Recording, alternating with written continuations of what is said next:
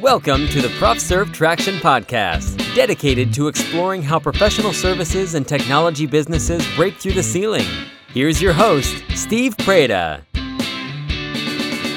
Good day, listeners. Steve Preda here with the ProfServe Traction Podcast about how to turn your good professional services business into a great one. So this is episode four and today I'd like to talk about a concept that I picked up from David Maister, who wrote the seminal Managing the Professional Services firm, actually managing the professional service firm many years ago.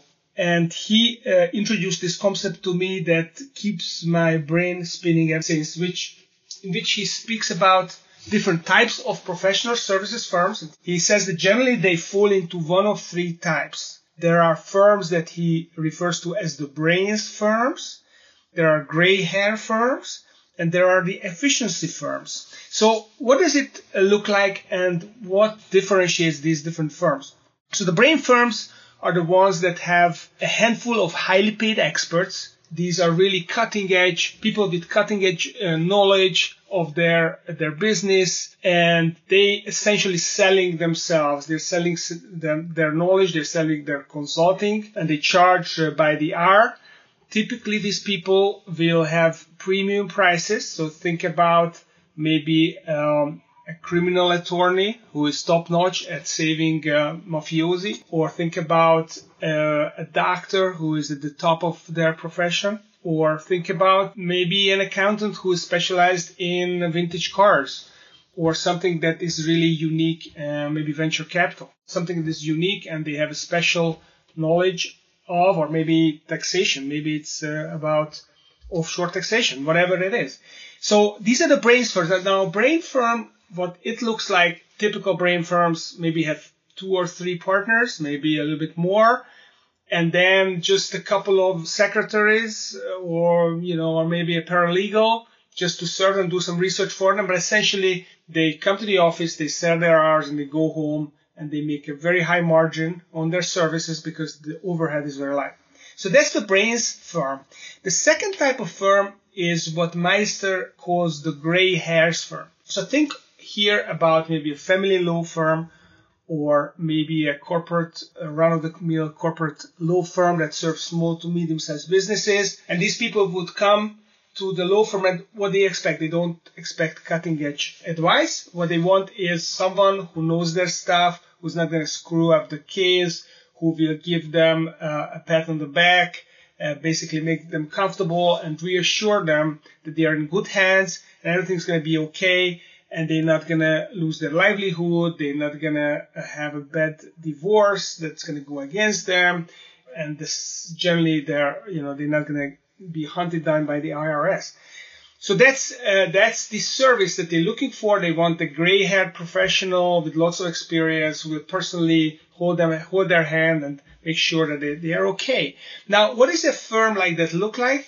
It could be basically it's top heavy in terms of senior people, whether they are partners or just paid employees. So in a typical firm, you would have maybe a few partners, maybe three or four partners, and then you have some senior employees who are not partners because they are not good at finding client, their own clients, but they are great at delivering the service. And then maybe you have some junior staff who will, you know, again, paralegals who will do some digging for them. But essentially, it's either the partners are making their own money and a little bit of a cut on the junior people, or they are making their own money and they make a cut on the senior people who are not partners because they cannot kill their own beast. And that's it basically. So it's it's a little bit more leverage than the brains firm, but but not that much more. Now the third group is the efficiency firms. So efficiency firms basically have the pyramid, the classic uh, professional services firm pyramid structure. So think about a big four where you got a bunch of analysts, uh, or they call them actually assistant auditors. They come in the first year and they just, uh, they're smart people, but they don't have a clue about auditing or they are not CPAs. They go through the training and they just do um, all the busy work. It needs good thinking. It needs uh, intelligent people because it's not all manual anymore but essentially you know, people who will just uh, muddle through and follow the processes and will work for the more senior people. So you have then the uh, the audit seniors, and then you have the managers, senior managers, and the partner. So there is a a path to partnership. It takes anywhere between nine to 15 years, typically, uh, and it's an up and out uh, system. If you don't make it to the next level, you're going to be encouraged to leave the firm and at the top of the pyramid sit the partners who are essentially making the money on all the levels below them uh, and essentially leveraging the cheap labor, cheap or intelligent labor to get uh, the business done. So this could be an, an, accounting firm. It could be a management consulting firm. So think about McKinsey and Company. Same thing, pyramid structure, up and out. You got a bunch of really intelligent, smart, uh, but inexperienced uh, kids who have great ideas and uh, they just follow the process. They work 16 hours a day. And as they uh, go up the pyramid, some of them will become partners and they're going to make half a million, a million dollars a year, uh, leveraging all that relatively cheap labor. I mean, McKinsey's premium price, so no one's complaining even the youngsters get paid well, but it's still, it's still a leverage uh, structure. Now, in terms of uh, these firms, so what does it look like in terms of profitability in the short term and in the long term? And what does it look like when you want to sell one of these firms? So let, let me go through that. So uh, profit, short-term profitability. So it's easy to see that the brain firms, provided that they have a name, you know, the partners have a name already and people are seeking them out. They open shop, they sell their hours, low overhead. So immediately from day one, they are profitable and uh, and and it's basically a high profit, low risk business to be in a brains firm in the short term. A second most profitable is, I believe, the gray hair firm because in the short term, again, you got the partners, they're gonna be doing the work, then they're going to groom some senior employees, maybe they bring them up, they're going to take a cut off the top of the senior employees, but they already know their staff because they have a lot of experience. So not much babysitting required. And then you have a couple of paralegals at the bottom who are going to help as well.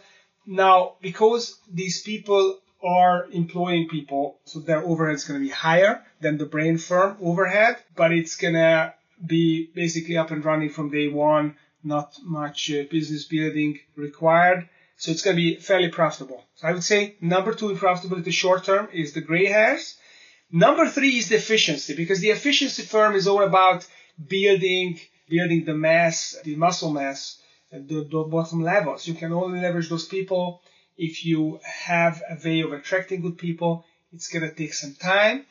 When I was running my own investment banking firm, it was an efficiency operation just by virtue of I wanted to start a partnership, but no one wanted to partner with me in the early days. And when I got things uh, going, I didn't want to bring on a partner because I felt like I was doing all the work. I'd done all the most of the heavy lifting already, so it didn't make sense to bring on a partner.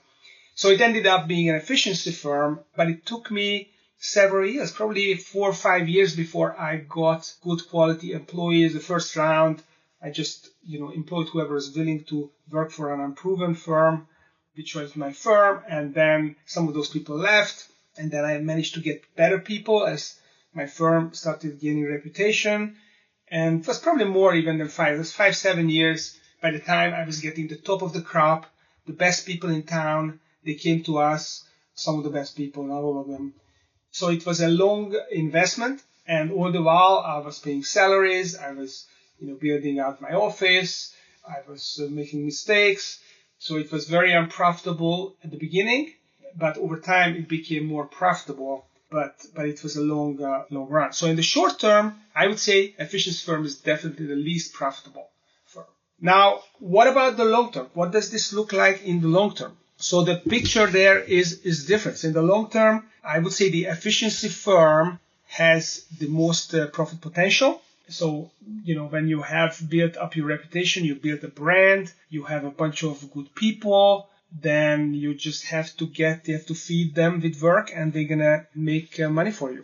So long term, definitely efficiency firm. And look at McKinsey and Company or the other management consulting firms. Look at uh, the big four. They are all very, very profitable. Second more, most profitable is the brains firm, I believe, because because the brains firm has so little overhead, uh, it's very resilient. If uh, there is a recession, people will still go to the best people in the business for advice. So the brains firms will uh, always have clients. They will not have overhead. So in lean times, they can just sell fewer of their hours or maybe cut a little bit prices. But essentially, they're going to be profitable in bad times and good. And thirdly, the gray hair firms, because they will not be seen as the premium provider. They are employing people, but they're not leveraging them so much. So in the long term, the upside for a gray hair firm is fairly limited. The downside is fairly substantial. So in the long term, the gray hair will be the least profitable. Now, what about buyability? So what about the intention and desire for outside parties to buy these firms? I believe that the efficiency firm again comes out on top. It's going to be the most viable. Why? Because because there's no risk of losing the, the, value of the firm because it's not depending on the the brains of the company. It's depending on a good culture that attracts talents. It depends on good processes. It depends on the strong brand. So if the owners phase out, the firm can still be very valuable. Number two is the gray hair, because uh, the gray hair uh, will have something to sell, because it's not just the partners, there will be other senior employees, provided they have enough runway uh, beyond the sale. If, if, it's, if you have a bunch of partners in their 60s and all their friends are the senior employees who are also in their 60s, then you're screwed. Your firm is going to be not very sellable because you have a generational problem there. But if you have, um, you know, if you're straddling the generations, you've got some senior people in their 50s, in their 40s, in their 30s, and then it's an eminently sellable firm, can be plugged into another firm, and uh, partners can retire, and the firm with its clientele can be taken over. Now, what about the brains firm? I believe the brains firm will have trouble selling because its partners cannot sell themselves. They want to retire, and since they represent almost all of the value in the firm. If they stop being active, then the firm is worth nothing. Sometimes the way you sell this firm is you, you know, you try to bring on some other brains people, younger people, and you make a deal with them. You allow them to buy themselves in over time. And then whoever is the buyer, they have to believe that the young people will be able to take the baton from you but again, the young people might go and set up on their own and there's nothing to sell. So it's, it's a highly risky transition and I see brains firms being very hard to sell.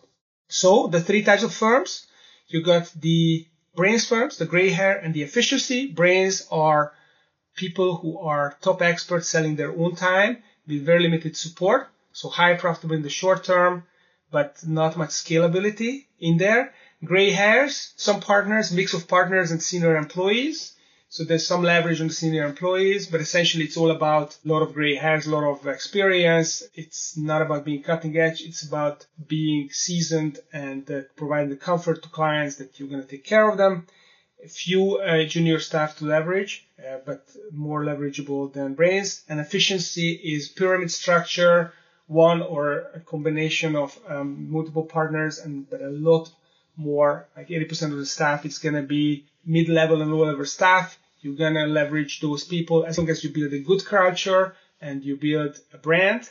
This is gonna be in the long term a very profitable asset for you. It's gonna be viable. It's gonna be you can sell it. You can find buyers who want to buy it, and you're building uh, an asset. Uh, so what are what do you want to do? What is your firm like?